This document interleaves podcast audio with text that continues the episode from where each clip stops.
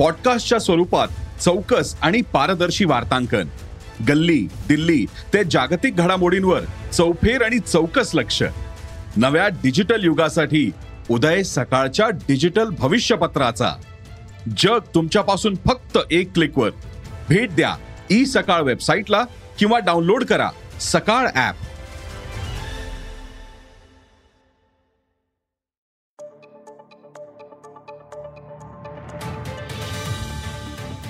नमस्कार माझं नाव सुमित मोगले. अॅग्रोवनच्या शेत मार्केट पॉडकास्टमध्ये आपल्या सगळ्यांचं स्वागत आहे. आपण ऐकताय मार्केट बुलेटिन. ज्यात असतात शेतमालाच्या मार्केटवर परिणाम करणाऱ्या राज्यातल्या आणि देशातल्या महत्त्वाच्या घडामोडी. सगळ्यात आधी आजच्या ठळक घडामोडी. ब्राझीलनं मकार रोखल्यानं दरात सुधारणा. बाजारात गहू आवक वाढल्यानं दर स्थिरावल्यात.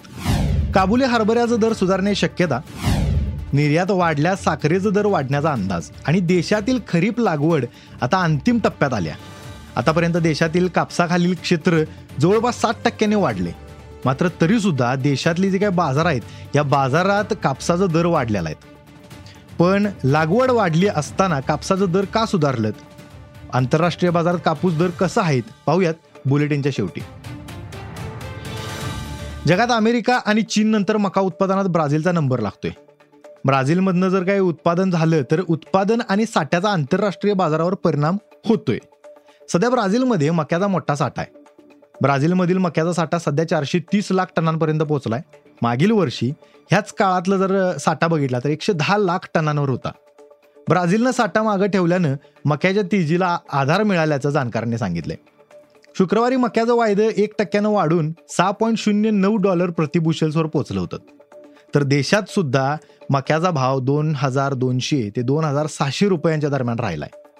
आंतरराष्ट्रीय बाजारात मक्याची टंचाई असल्यानं दर कायम राहू शकतात असा अंदाज जाणकारांनी व्यक्त केलाय. मागील काही आठवड्यापासून देशातील बाजारांमध्ये गव्हाची आवक कमी व्हायला लागल्या.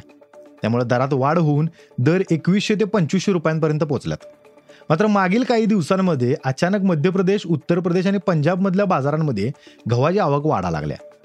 ह्या वाढलेल्या दरात व्यापारी नफा वसुली करण्याचा प्रयत्न करत असल्याचं जाणकार सांगा लागल्यात. पण बाजारात आवक वाढल्यानं दरातील वाढ जी आहे ती मात्र थांबल्या. बाजारातील आवक वाढल्यास गव्हाचा दर एक ते दोन टक्क्यांनी नरमतील असा अंदाज सुद्धा जाणकारांनी व्यक्त केलाय.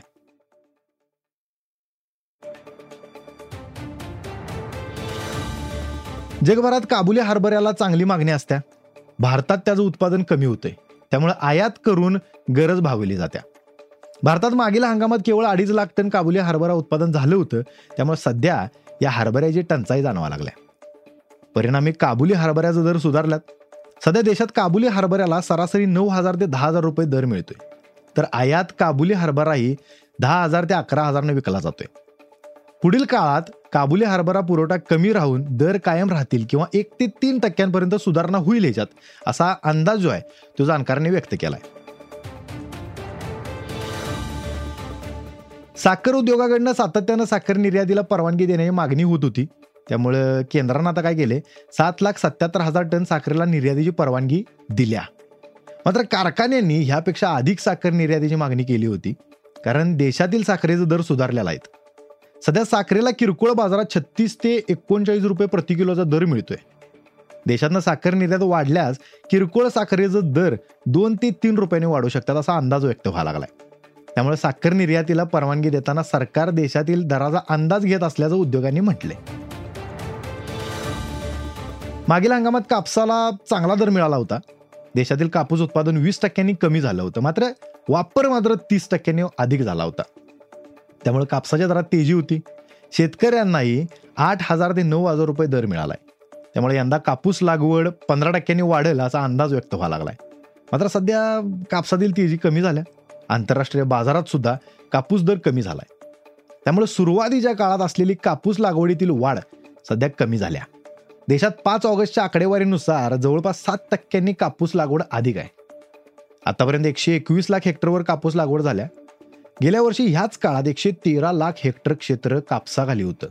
त्यातच महाराष्ट्र तेलंगणा गुजरात हरियाणा आणि पंजाब या महत्त्वाच्या कापूस राज्यांमध्ये जुलै महिन्यात जोरदार पाऊस झाला अनेक भागात पिकांचं नुकसान झालं त्यामुळे कापूस लागवड क्षेत्रातील वाढ नंतरच्या अहवालात कमी येण्याची शक्यता व्यक्त व्हायला लागली.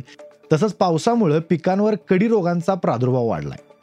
महाराष्ट्र हरियाणा आणि तेलंगणात गुलाबी बोंडाळी आल्याचं वृत्त आलं. आता याचा परिणाम उत्पादनावर होऊ शकतोय. तसंच अमेरिका आणि इतर काही देशांमध्ये वातावरणाचा फटका पिकाला बसतोय. या सगळ्या कारणांमुळे पुन्हा कापसाच्या दरात सुधारणा पाहायला मिळायला लागल्या. सिबॉटवर कापसाचं वायदा दीड टक्क्यांनी सुधारून शहाण्णव पॉईंट शून्य सात सेंट प्रति पाऊंडवर पोहोचल्यात. तर देशातील वायद्यांमध्ये सुद्धा कापूस सुधारलाय. एस सी एक्सवर कापसाचं वायदा जवळपास एक टक्क्याने वाढून सत्तेचाळीस हजार एकशे ऐंशी रुपये प्रति गाठीवर बंद झाल्यात. कापूस उत्पादनाची स्थिती पाहता हे दर टिकून राहणे शक्यता आहे असं जाणकारने सांगितले आज इथंच थांबूया. अॅग्रोवनच्या शेत मार्केट पॉडकास्टमध्ये उद्या पुन्हा भेटूया. शेतीबद्दलच्या सगळ्या अपडेटसाठी अॅग्रोवनच्या युट्यूब फेसबुक आणि इंस्टाग्राम पेजला फॉलो करा. धन्यवाद.